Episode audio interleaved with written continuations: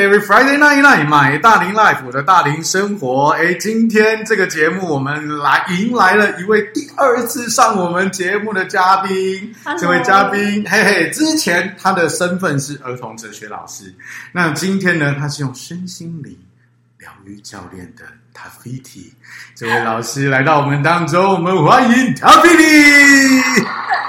大家好，我是 Tafiti。他他刚刚在开录之前，就是本来说要用这种比较疗愈系的声音，结果硬被我搞成这样子，完完全温柔不起来，完全温柔不起来，OK，, okay 嗨起来了，整个嗨掉了哈。好了，这个怡珍教练，好也是 Tafiti 教练，然后今天来到我们当中，是。那我们今天呢，要来这个有几件事情要要这个跟大家分享一下，来哟来哟。首先第一个，你是我们节目八十多集以来首位。录两次，这个录两次会有人会觉得说，哎，之前不是有一些老师也是来哦，有连录两集。哦，no no no，上次他们那些来都是用同一个角色，同一个人设，但今天呢，这个哲学的怡珍老师 变身，嘿哈，对对，我要代替月亮惩罚你。对，今天今天来到的这个是身心灵教练，有没有？哈？是是。对，所以他是我们八十多集来首位哈上了两次用不同人设来上到我们节目的这个老师，所以我这个我要先请 Tafiti 老师来跟大家介绍一下，对对对，介绍一下你自己好不好？OK，好，大家好，我是 Tafiti 哦，呃，我现在就是呃是一个西塔。疗愈导师哦、呃，就是西塔疗愈有很多的疗愈师，但是导师就是可以开班授课的意思。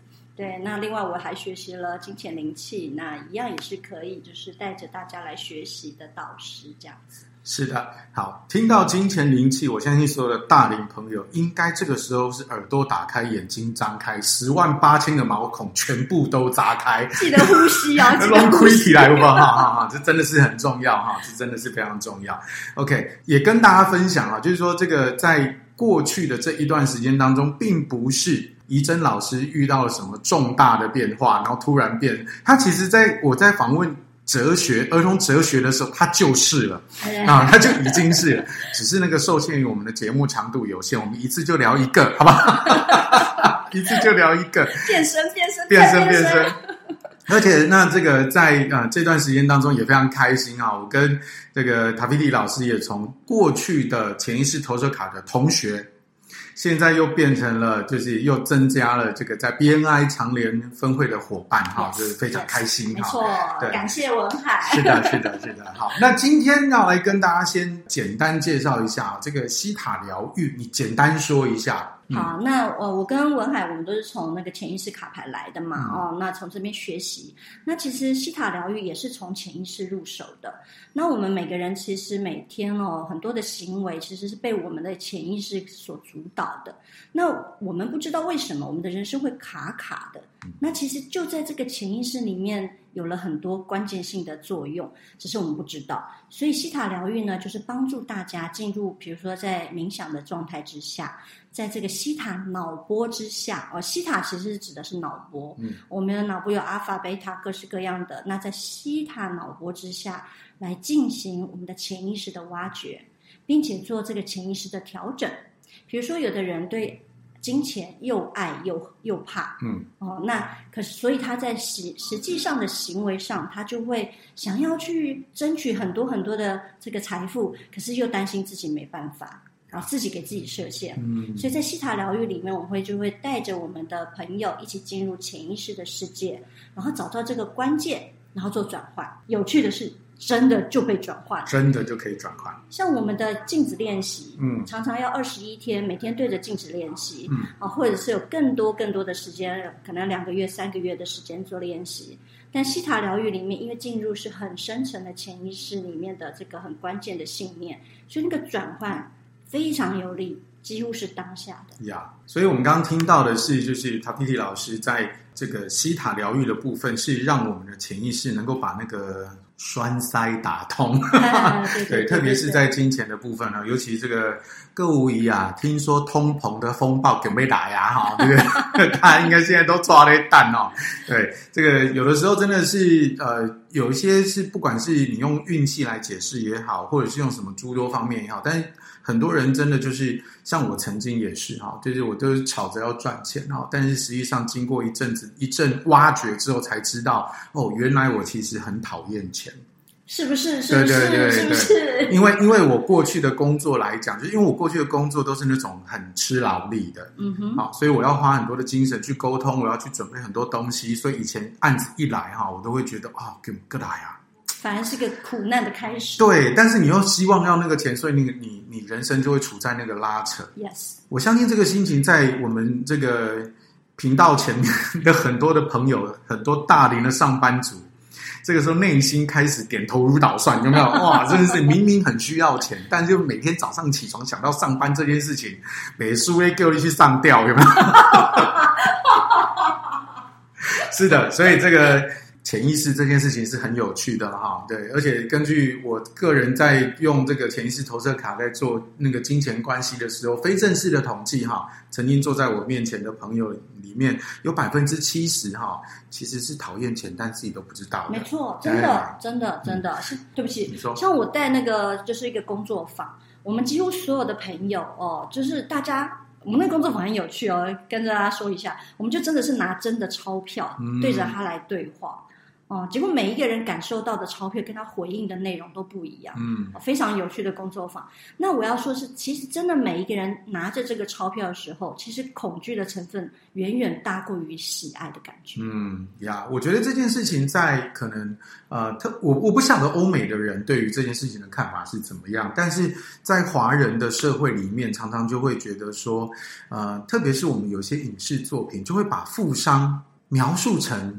一个为富不仁，嗯哼，有没有？然后就是那个经常，甚至是那种，就是因为就是仗着自己呃有钱有势的那种乡绅恶霸、土豪劣绅，有没有？你发现这种词都很顺，有没有？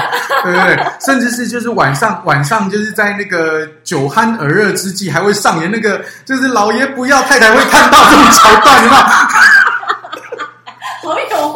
好有画面，对我们，我们太常有这种印象了哈。对对对，所以就是因此而造成很多的人会对于钱这件事情会多多少少有一些反感。啊，真的，对，绝对。然后最近就是八点档又有那种长寿剧，有没有啊？就是有钱人的烦恼哈，你一定听闻有没有？就是这个爷爷告奶奶，儿子告爸爸，有没有？就是互相之间有许许多多的这种。恩怨情仇哈，对对对，马上就可以再写一部新的戏了。然后在在没有经过这些呃，比方讲说，我们不管是塔皮提老师，或者是我们平常在呃潜意识投射卡等等等的，对于这些情绪啊，有些同理的这个过程当中，很多人会因为这这个呃这样的情节太沉重、太复杂，就直接下了一个定论啊，有钱人很麻烦。呀。那自然而然，你的脑子里面就会出现一个有钱很麻烦，嗯，然后你就会开始觉得啊，赚钱这件事情，钱来了很麻烦，对啊，我以前也是这种观念的人，嗯，对，那当然这个有很多很多的因素造成的，嗯，当然我们这可以透过西塔疗愈，或者是透过我们的信念的转变，我们可以把它转变成什么呢？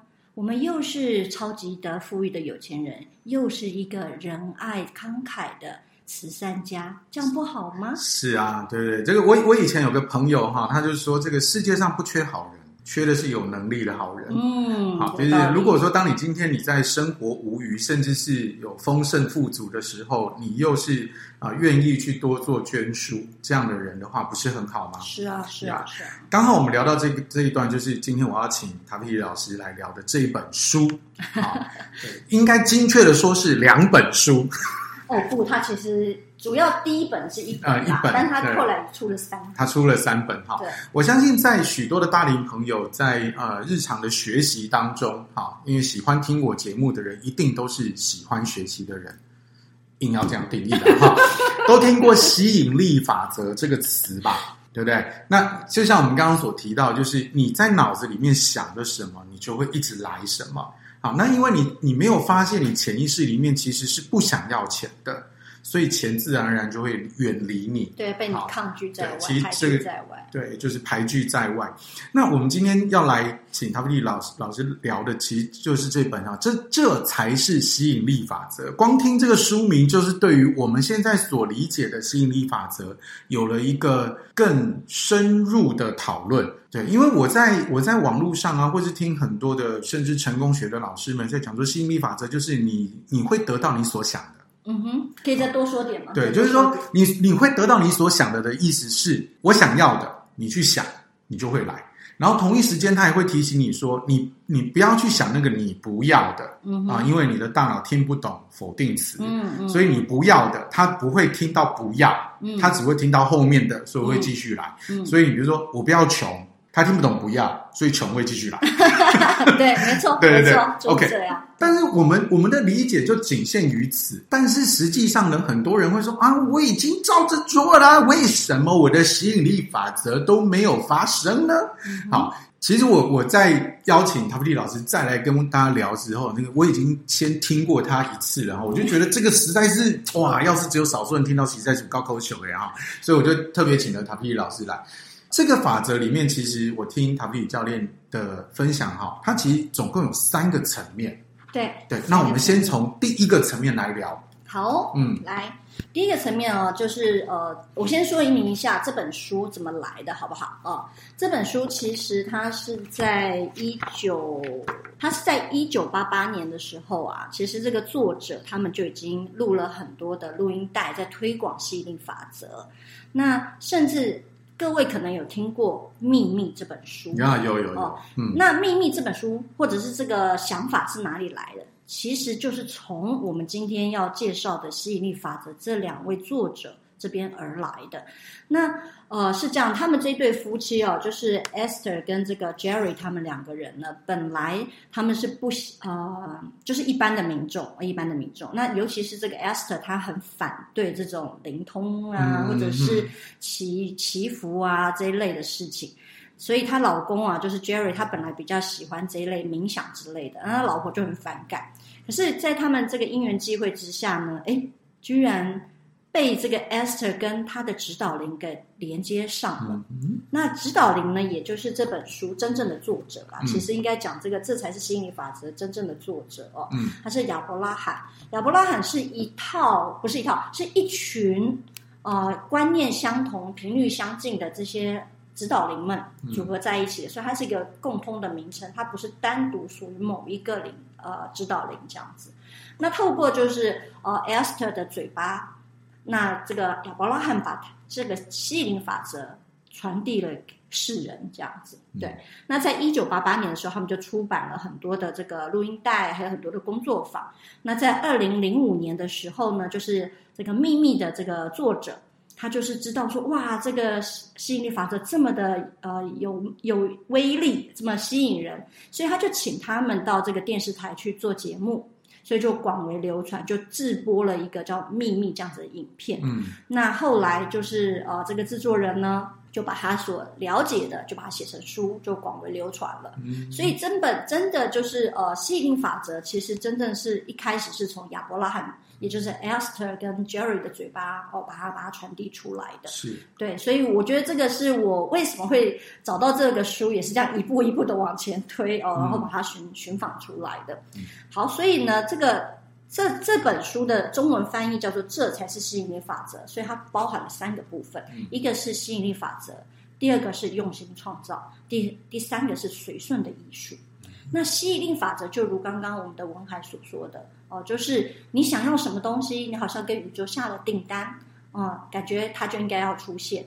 那也像刚刚文海说的，就是我们不要用否定词、用负面的语言来描述这个东西，因为宇宙不知道，你的潜意识也搞不清楚，他就会把他听到的、收到的就都给你了。所以在我们在跟宇宙下订单的时候，在吸引力法则之下呢，哦，千万就是记得不要用负面的语言。那最根本、最根本的呃一个了解，我们可以这么理解，就是同频共振、同磁哎同质相吸，这是宇宙中最强、最强的法则。嗯，在这一趴快要结束的大概最后的一两分钟里面，我想要请塔菲利老师就是多跟我们讲一下，就是因为我们就像我说的，我们一般在普通的讯息当中会接触到的吸引力法则，其实听起来跟原汁原味的多多少少有一些。呃，我我不能讲是刻意的扭曲，反而是因为呃传播之后的简化。好，那对于在这个同频共振跟同质相吸当中，我们可以在这个在这一趴的尾声的一点点的时间，多提一点点跟我们所理解的啊，就是刚刚我所理解的那样的吸引力法则当中，它差异或是这个多了哪些地方不同？呃，吸引力法则如果依照原来的书里面讲的话，就是无论是好的坏的。都是有力量的，都是有力量。你下了什么样子的一个频率出去，嗯、它就一定会回应你。嗯，对。OK，所以其实在，在呃，我们我们常常很自然而然会觉得说啊，我今天许了一个愿，下了一个订单，那是我要的，那就是好的。但那如果今天得到的不是我要的，那个就不是好的。但实际上，好或坏对于宇宙来讲，它其实没有分别，它是没有分别的，它是极为中性的。对，所以反而我们要回过来，就是好好的思虑，我们到底要什么。呀，啊，这就是第二趴呀。我们到底要什么？那很多人其实在讲说啊，我要的很清楚啊，我就是要钱呐、啊，我就是要什么什么什么之类的哈。但是啊，各位乡亲呐，哈，根据塔菲利老师跟我，就有许多人来访者坐在我们对面的时候，当我们今天真的挖掘到这个议题的时候，他不见得讲得出来哦。那我相信在等一下第二趴当中啊，我们再讲到。吸引力法则的时候，也许所有的听众朋友，你可以跟着我们的节奏，你想想看，究竟你真正想要的是什么？有机会让你更豁然开朗。我们下一趴马上回来。Okay, every Friday night in night, my 大龄 life，我的大龄生活。今天邀请到的是塔菲提老师来跟我们聊聊。哦，这么嗨！刚 刚不是说要走身心灵路线？哇，跟跟文海在一起是要怎么走身心？就是能量很高。对呀、啊。对，今天我们来聊聊哈，这才是吸引力法则。我们刚才前一段已经聊到了哈，吸引力法则，我们大部分人所理解的部分。那再来就是。我觉得这个真的非常非常的重要，就是每个人许愿向宇宙下订单的时候，都会讲你要什么，但是你同时会不自觉的去想到你不要的东西，但是宇宙其实是会收到的。对，好，我觉得宇宙是一个蛮可爱的状态，是，他都听得到，对，但是好像他不太会特别去分辨，对，就是你不管是要的不要的，他听到的他都会给你。对哦，我觉得这也是蛮丰盛的 啊，真的，对呀呀呀。那我觉得在这个里面就关键到一件事情了哈，就是你发，因为我们自己是那个发愿发讯息的那个人，所以你的思维就重要了。那因此，我觉得在我们在下宇向宇宙下订单的这个时候，有一些事情就得注意了，没错吧？对，嗯，哦，比如说宇宙真的搞不清楚什么叫做好跟坏，因为其实好跟坏是我们人类界定出来的，是在这个世界上。有生必有死，嗯，对宇宙来讲这很正常。可是我们会哭泣，我们会觉得生命是可贵的，而死亡是很可怕的。嗯，所以对宇宙来讲没差呀，都一样啊，怎么可能会没有生死的一个交替呢？可是我们会哭泣，我们会去难过。所以好跟坏是人类界定出来，对宇宙。他不，他不是这么认为。所以，当我们在刚下订单的时候，当我们在说我们要些什么东西的时候，他就会说：“好哦，你要哦，那我给你，我爱你嘛，所以我给你。”可是，当我们自己要什么时候，常常会搞不清楚你到底要什么。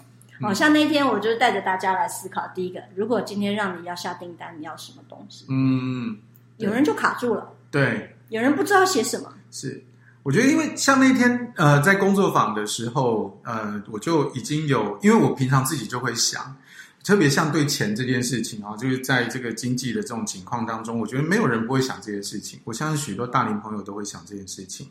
你看，像塔菲利老师刚刚发出这个部分，如果我们今天再限缩一点点，先不要想那么大，就是说，对于不是不单只是说你要什么，而是关于金钱你要的是什么？那各位朋友，你你的想法现在是？你立马就讲得出来吗？Think about it. Think about it. I'm thinking. I'm trying. I'm working on it. 呃，对，很努力。但是有的人是真的会一下想不出来的。有的人会说：“哦，够用就好。”啊啊，那什么叫做够用？对啊，有很多人的够用就是就是觉得说好像。我所谓的他讲的够用，其实不见得真的就是够用就好，哎，所以他并没有认真去思考那个问题。呀呀呀，对啊，就是那你到底一个月要多少才够用？对呀、啊，对对对对，怎么样子才算够用呢？是啊，我我也是经过这一一场，就是在这一路上也是经过很多的呃，怎怎么讲训练跟打磨，所以那天在呃塔比里老师的线上课的时候，当他丢出这个问题来。我我我的直觉的直觉就跳出来了，我已经想过很久，就是我要有能力去做我的每个选选择，每个选择。嗯哼，嗯哼，对，因为对我来讲，我认为钱是一种选择的权利。Yes，对。如果今天好，我年收两亿，嗯哼，跟跟年收不到五十万，嗯哼，这这两个人都同样是吃泡面，一个叫做赖以为生，一个叫做体验生活。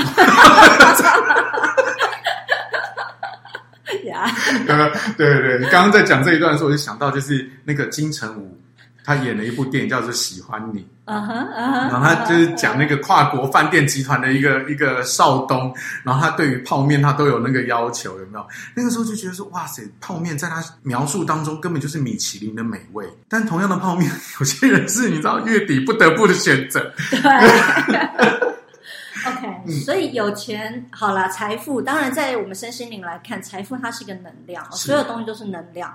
那么财富它也是一个中性的能量体。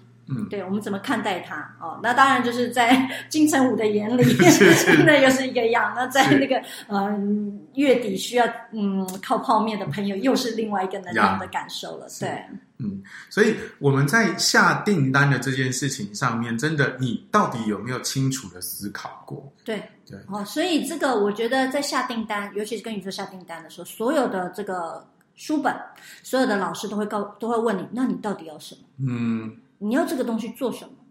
如果它只是一个财富的累积，那到底它的意义在哪里？嗯，哦，所以下了订单背后，下一个要要寻找的、找出来的答案是你，它对你的意义是什么？呀，所以这也是我们最近在练习的。嗯，为什么要每天谢谢金钱？对对，每天都要谢谢金钱，对，要谢谢金钱，在我们的群组里面，嗯、对，就是。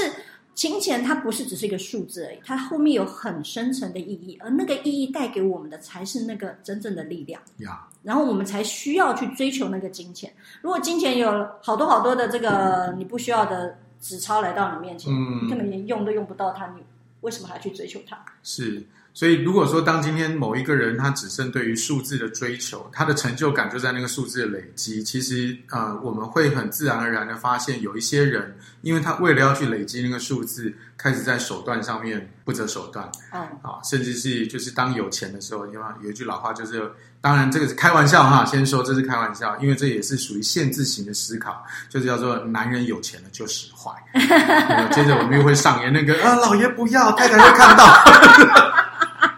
画面要出现，画面要出来，第二集。对对对对，呃，各位，我我是只是拿来举例哈，我不是一天到晚在看这种东西。啊，大家都知道，大家都知道，对对对，知道就好，知道就好，对对对，心知肚明就好。好，所以啊，在这个宇宙法则的第二趴里面，就是你所想的东西，宇宙根本搞不清楚所谓的好坏，你要什么，他就给你什么。嗯，所以当你来回到刚刚的老爷不要啊，太太会看到，太太会看到的剧情的时候，嗯、如果你常常把它放在心里面，嗯，很抱歉，你的人生老爷就会常常来啊，真的。你不要的东西，它就会出现。真的，真的，真的。对，虽然虽然在那刚刚那个情节里面，就是老爷不希望太太出现，但是太太就是会看到。有趣的地方哦，老爷不想要太太出现，太太不小心就会出现。对，然后这个小小妞儿，对对，小丫鬟，小丫鬟不希望老爷出现，但是他如果没有把这个心态转换的话，老爷不知道为什么就常常在后面出现。啊，真的，就是接着就是那个长寿剧就会在一而再再而三的发生，对不对？因为我爸以前是编剧，有没有？所以我就、哦、就，所以我从小就会开始去想这个啊。结果丫鬟就是不得不哈，因为不小心怀孕了之后，只好被纳入妾，哎，被纳为妾。结果呢，接着就是。正宫开始一天到晚都在压榨他，然后同样的情节，因为又会有新的小丫鬟，所以又又来了一次，再一路写下去，很好。大家都爱看，收视率就是这样来的。哦、结果你们脑子里面就会一天到晚装那种一大堆东西，这样子，然后大家开始越来越仇富。好，来，这就是宇宙下订单很重要的一个重点，就是你要什么，一定要先想清楚，然后才开始下订单。如果你心里面想不清楚了，我常常会跟我的学生说，你走到 Seven Eleven。你跟那个店员说，我要一杯美式咖啡，是不是你就会觉得店员就会给你做一杯美式咖啡送到你面前？可是如果你在这个时候，你就说啊，等一下，等一下，等一下，不要，不要，不要，不要，啊，那不然什么什么什么，呃，怎样的，呃，换一下，换一下，呃，你不觉得这个宇宇宙会觉得你很烦吗？然后开始不知道怎么样，去把你先把你放到一边去吗？嗯、然后呢，这个时候你也会开始了，呃，我不知道我要不要选美式咖啡耶，啊、呃，你可以给我一杯。嗯，还是不要好了。呃，我不知道我有没有这个可能性得到一杯美式咖啡。那到底你要还是不要啊？嗯，所以你在下订单的时候，你一定要坚定，你要什么东西要说得很明白，然后你要很坚定你的信心跟信念。你一定可以得到那杯美式咖啡，而不是在你跟店员说了之后，你还怀疑他到底会不会给我，我值不值得拿到那杯咖啡呢？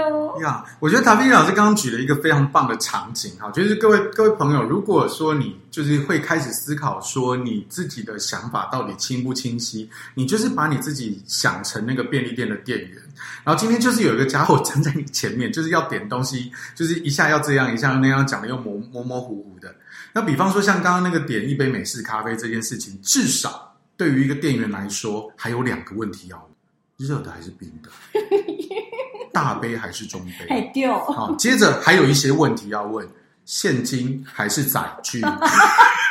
没有错，文海掌握的非常好呀，越细节越具体越好。呀，yeah, 如果说今天你对于这杯美式咖啡，你之所以要这一杯美式咖啡的原因，你如果想得够清楚，其实你当你站到那个柜台前面，其实你已经这些这些问题，其实连呃店员要问你之前，你都已经想清楚，你就不会有纠结了嘛。没错，对啊。比方说像像呃以我来讲，对于我来说，美式咖啡是我每天都得喝。但我之所以要喝的原因，主要是因为我在工作的当中，有时候需要比较清醒。所以我会需要这一杯咖啡。嗯哼，好，那因为也知道自己都已经主持买大龄 life，也必然也是大龄人了嘛，哈，所以冰的少喝倒是真的，因此它必然会是热的。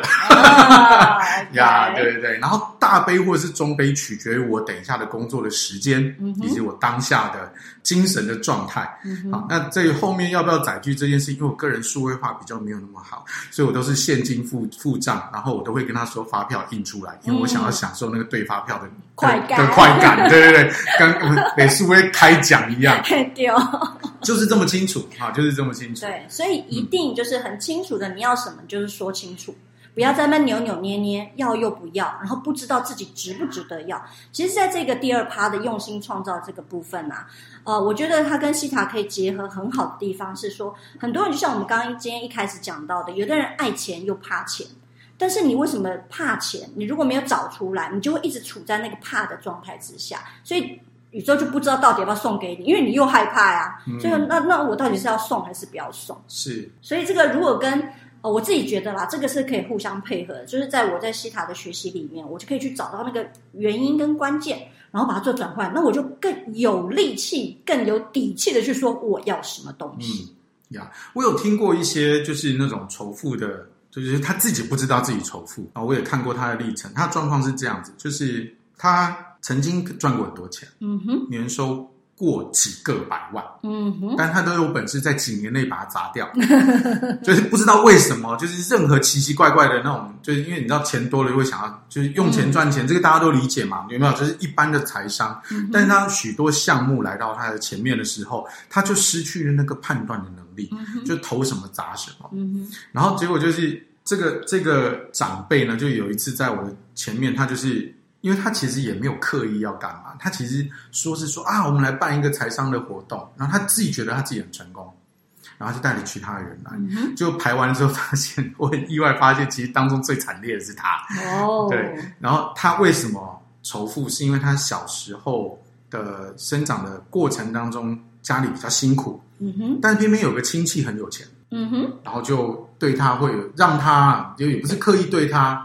哦，让他会有一种那种比较的心理，然后后来跨为 key 哦，哎，所以他就是一直想要有钱。嗯哼，好，但是在证明就对，对，要证明，就在这个证明的过程中，因为其实你得到这个，你你想要这个钱的这个目的其实是证明，然后结果在这个过程里面，他就会开始去尝试一些就是自己根本不知道、看不懂、嗯、不理解，嗯，好，等等等等的事情，然后就就对，在几年之内就可以砸掉他的几个百万，嗯哼哼哼，人生啊，所以这个可也可以证明啦，就是。你要他来，他会来；你要他走，嗯、他也可以很快速的离开。对对，看你怎么去跟他相处。嗯，跟钱的关系真的是一个很很大的题目。真的是现在的社会里面。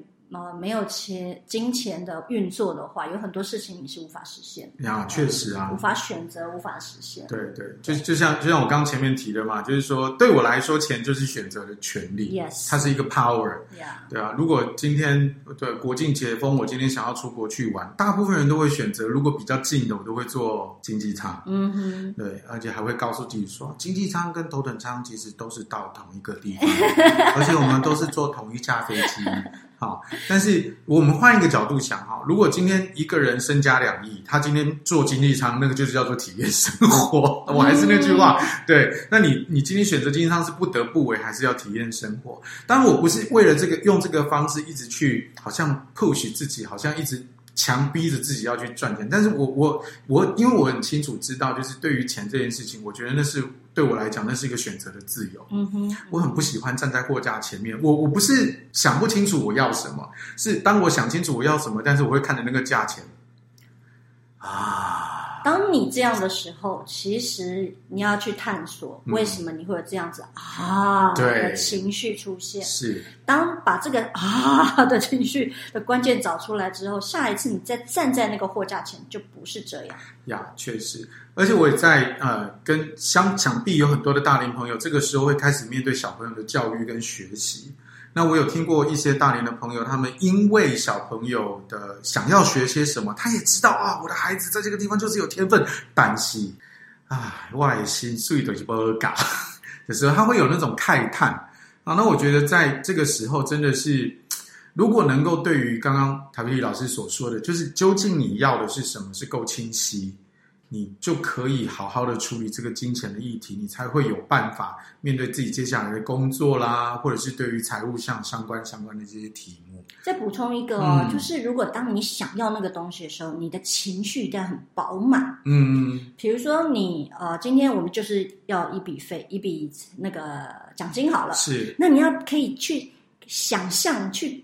充满着，就是拿到那笔奖金之后，你可以有多爽多爽，然后去做什么事情，可以去环游世界，或者是去带着女朋友去兜风，或者是呃吃大餐什么之类。你要把那个情绪高涨到你的每个细胞都觉得哇，你已经拿到那个钱，然后已经享受那个滋味的时候，那个钱才会很快速的过来呀。真的，不要觉得说呃情绪这件事情好像就是那种非理性的东西。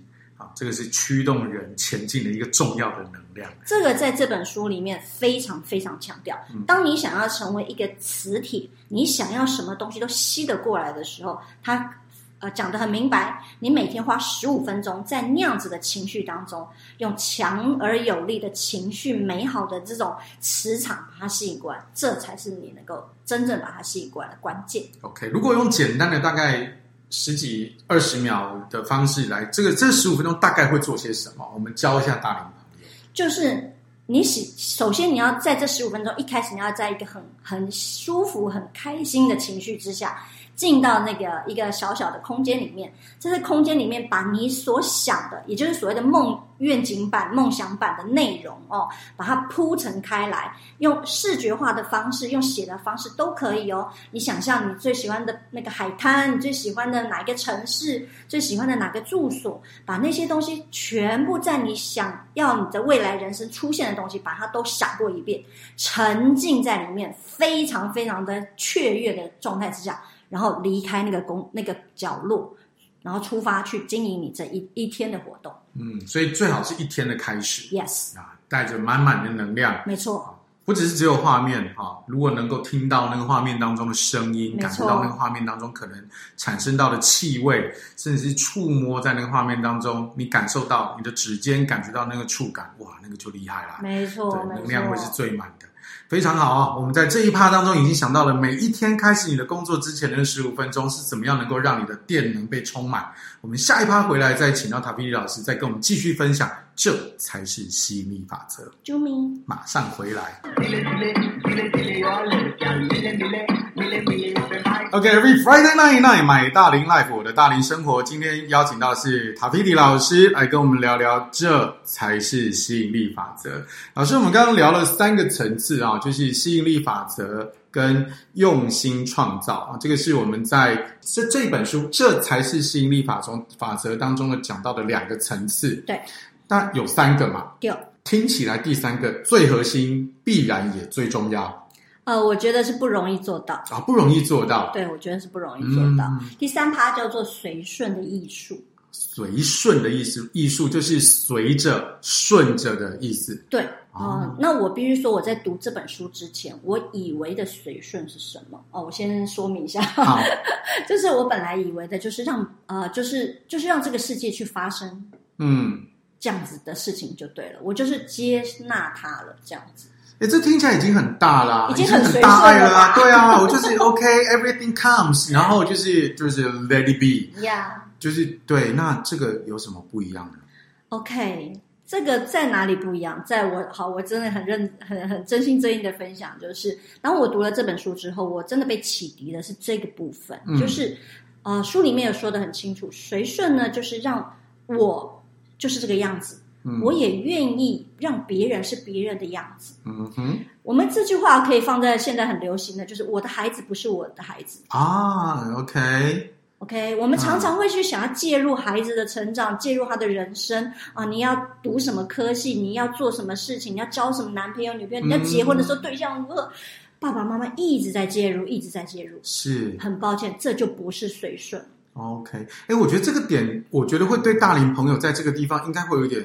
冲击，嗯哼，好，因为毕竟孩子是需要教的，是的，好，那刚刚就是这个教跟介入这个中间的那条界限要怎么拿捏？嗯，我觉得是不是可以多多分享一些？我我的想法是说，比如说你的孩子就是一个音乐或者是体育比较在行的孩子，嗯，但是你却一直希望他在学科方面的分数要提升，是，那你为什么不让他去做？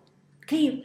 启发他天赋、发挥他才华的那个领域呢？嗯，如果是这样的鼓励他、培养他，我觉得这才是比较符合今天我们提到的这个随顺的意思。嗯、我我有碰过一些家长，嗯、因为毕竟在台湾算是一个啊，我们今天讲，嗯、呃，就是市场。基数比较小的一个一个地方，嗯，所以在这个因尤其我是做运动产业出身啊，其实，在台湾你要做到职业运动员的时候，嗯、真的要想很清楚、欸，哎，是是，对，因为呃，在台湾目前来讲，真的能够就比如说以体育来看哈，嗯、真正能够靠体育养活自己的没几个。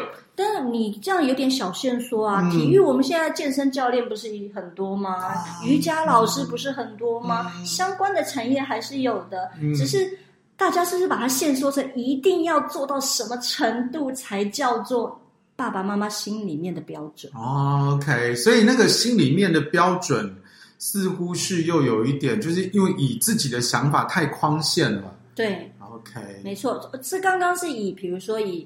父母跟子女之间的这个教养问题，但如果我们今天放在呃放在我们的跟朋友之间相处，或跟男女朋友、跟老公老婆之间的相处，某个层面也是可以用这个方式来再多多的了解一下。嗯、就是其实每个人都有他的特质，每个人来到这个地球上就是一个不独一无二的个体。啊、对，那我夫妻之间或者是朋友之间可能会吵架，就是你为什么？不是我所想的那样啊呀呀！对，你用我们用自己的框架去把它框住了，是而不是尊重他他本来那个样貌呀。所以很多的争执就从这里开始呀。我我这边常那个如果有听我们节目的朋友就知道，我们就是我妹妹文清哈，我们另外一位主持人，她曾经有一句名言叫做“就是世界上沟通造成沟通的两大障碍，一个叫做我以为，一个叫你应该。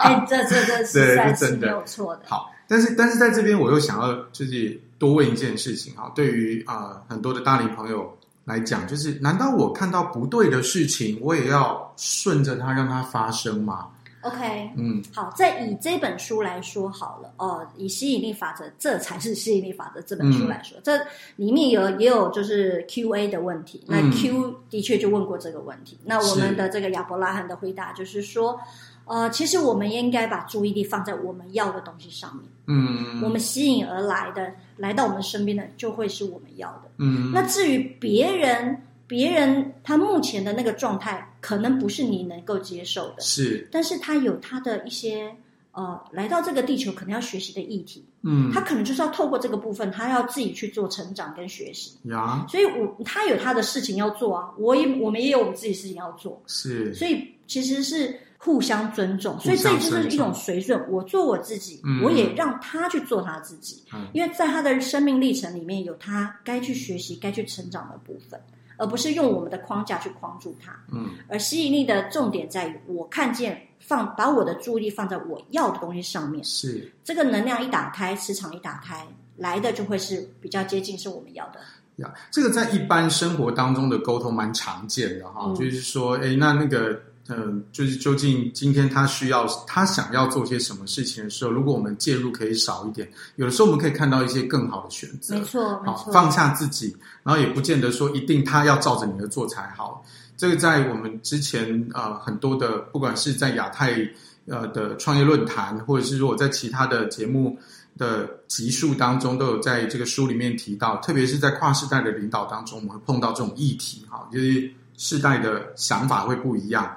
所以，一旦当我们今天大龄朋友开始用这种比较呃固定性的思考去看我们年轻的伙伴的时候，常常会有这种冲突。所以，如果我们能够掌握到随顺的艺术的时候，哈，这个你的管理啊，你的生活会顺一点啊，对小孩的部分也会顺一点。不过，在这边我想要跟塔菲老老师聊一个情境，来哟、哦。刚刚讲到的是那种，就是就是说不好，但是也没有什么。太严重。嗯，如果今天这件事情已经涉及到了法律、嗯、人身安全等等的问题，嗯嗯、比方说，嗯、在前两趴都有提到的那个丫鬟，不要太太会看到。身为那个丫鬟，这个时候我还要随顺老爷吗？OK，好，其实好，这要从两个，我自己觉得初步想起来有两个部分可以来想。嗯、第一个就是丫鬟真的不想要老爷来吗？哦，哦，这个他的潜意识里面，嗯，哦，他真的是真的不希望嘛？哦，嗯、这个如果他有一点点希望，他发出去的吸引力就老爷就来了。呀呀呀！哦，那第二个好，他真的不要的话怎么办？那他如果依照这本书的建议的话，就是从那开始你就不要去想老爷来不来这件事情，是你要去注意的，可能是去假设了啊，假设如何服侍好那个大大房 啊，OK，就太太对，把把这个太太服侍好，然后把自己该做事做好。哎，可能太太觉得哎这个孩子不错，把他调到身边来，那老爷就无法介入啦。呀呀呀呀！所以一个是调整我们的原来的信念，想。找一找，到底自己有没有这方面的，嗯，嗯不小心射出去的这些啊、呃，这些吸引力的一些讯息。第二个就是想办法把注意力放在你要的结果上面，是让结果出现。呀，同一时间，除了这个你在思考上面可以让你的精神能够更加的健全，哈。之外，当然还有一些啦，哈，就是从教练的角度来看，其实这个随顺的艺术也是这样，就是我们会让让对方成为对方的样子。没错，没错。但是如果说啊、呃，我们回到丫鬟的角色，好，这个时候你还有什么资源可以用呢？一一零就不错啊，你可以报警的，好吧，孩子。好的，好的，好的。每每天就骑，就是这一一零，相对于如果古时候的话，就是有个英雄出现，对不对？对对对对，那个开封府的展昭就飞进来，有没有？对，很好，大胆狂徒。没错，就是跟宇宙下指令，有个又帅又又又勇猛的这个展昭出现了。对对对，一猫展昭狼的来啊！对啊，都是安内西。我觉得这个随顺的艺术，其实在呃我们做 coaching 的时候，真的是蛮重要的一件事情啊。还有一个部分，嗯、我觉得我还这样子还不够，我去认为这是一个很大的启发。嗯、我觉得最最最最大的启发在于这个这个书里面所说到的这个随顺是。你一定要相信，每一个人他都有能力去实现他的梦想。呀，你的那个是祝福，就是说今天我看到一个人跟我不一样，但是我祝福他，我是真心真意的祝福他，在他的人生的顺流这个流呃，这个就顺流当中，嗯、他一定可以流到他要的那个目标上去。嗯、他有能力。所以我是带着祝福的心去祝福他，而不是说好啦好啦，你都是安内西啦，哦，搞我不赶快啦，我就不爱插你啦，哈，你看你变那里的安娜，马上变一个嘴脸。我就看你闭下棒，你也不出什么物件。对对对，不是这样的啊！以前的我可能会以为是类似这样，嗯，但是其实这是一个负面的呃容忍的一个心态，就是在书里面有讲到呃。亚伯拉罕就讲说，容忍跟随顺是不同的。嗯，刚刚我们两个举的这个台语的例子是比较像是容忍，嗯、容忍，而且心里面其实是呃没有真的祝福的意思。是，但是真正的随顺是我真心真意的祝福他，在他的人生当中有贵人相助，有合适的这个人事时地物出现，让他可以实现他的梦想，就算他的梦想是不好的，在我们眼里看来，嗯，因为他在使用他的。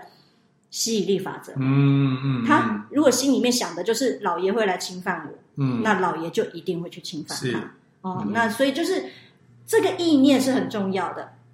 即便今天他的结果不是我期待的，嗯，但是我还是会祝福他要的东西都会实现，嗯，所以如果今天有一个缘分是提醒他你要不要换一下，嗯，而他也愿意换一下，嗯，哦，那就是更皆大欢喜了。呀，如果如果说在呃我们日常的生活里面，确实就是常常会碰到那种，就是说啊，那你要干啊？我已经我已经我已经累了，我已经懒得讲了，好，就就说放你去吧，这样子，那绝对就不会是随顺的这种艺术了。嗯，对，而且而且，其实，在有的时候，当我们有这种想法的时候，其实。反而，如果你有机会静下来的时候，你可以想一件事，就是是什么让你这么坚持的认为你所认定的才是最合适的？嗯，在书里面他也有讲，就是说，其实我们的世间所有的标准都一直在变。嗯，人不同的不同的文化背景出来，对同一件事情的看法也不一样，所以其实多样性是存在着的，没有真正的标准答案。所以，那更加强的就是每个人要去尊重每个人，让每个人去发他自己的光，而且我们也呃从内心的打，从内心的肯定他，他可以发光。呀呀，只要他今天做的是在世间的法律上是合法合规的，的我们都可以去祝福他。是的，是的。因为我有时候去受邀去参加一些亲职讲座。这也蛮有趣的哈，一个未婚没有小孩的人 居然去讲亲职讲座。但是我举了一个例子，现场所有的人都会认认同啊哈，就是说，当我们今天换了一支新的手机，如果今天这一支跟前一支的品牌是相同的，我你一定也不会去拿过去用那支旧的手机的说明书来看这一支新手机的功能嘛。嗯哼。但如果说我们今天硬要用我们既有的想法去看我们的，不管是孩子，或者是我们的部署，甚至是其他人，那种感觉有点像我拿着旧的说明书去摸索新的手机的功能，因为他们这他们的这一代要面对的跟我们是完全不一样的事情，变化很多。过去有许许多多的工作是在十年之内才被创造出来的。那如果我们在经济上面的，我们所谓的理智的世界都能够理解这件事情，那为什么我们在教养、在相处人际上面不能够把持这个逻辑？嗯哼，嗯哼。啊，今天非常开心的是塔菲提老师，A.K.A. 怡珍老师，来到我们的当中。好了，关键来了，关键来了哈，关键来了哈。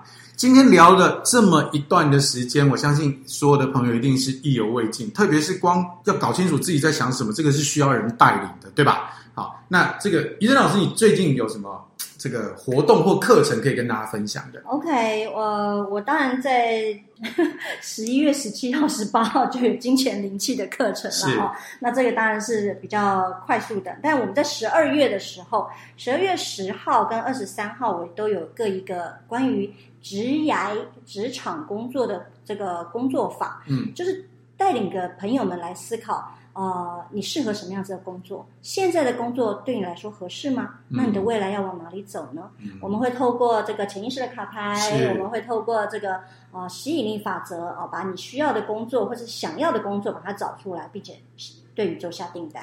是以啊、为了这个重播的朋友方便理解，以上讲的日期是二零二二年哈，二零二二年。OK，那一样的，我们为了所有的朋友方便，因为毕竟我们这个会一直放在网络上啊，就是全世界传播，然后甚至是随时都可以听。塔菲蒂老师，我要怎么找到你？如果今天我真的想要对于不管是我自己个人在金钱上、在工作上等等等等等等，我需要有一个深度的挖掘。OK，好，欢迎这个到脸书哦，我的有个粉砖叫做。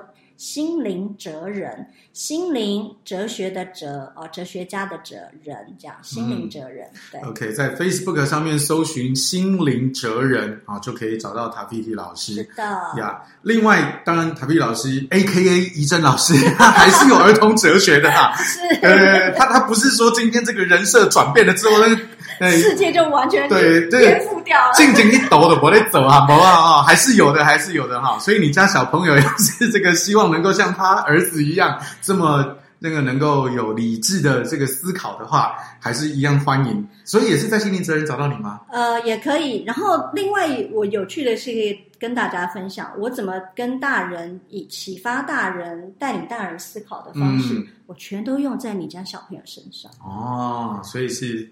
完全相同的逻辑啊！但是是呃，用孩子能够理解的方式去开拓他的视野，嗯，让他知道这个世界不是只有标准答案，嗯、单一的答案呀。没有，不是只有标准答案这件事情，我相信对很多大龄朋友来讲就已经是一个极大的冲击。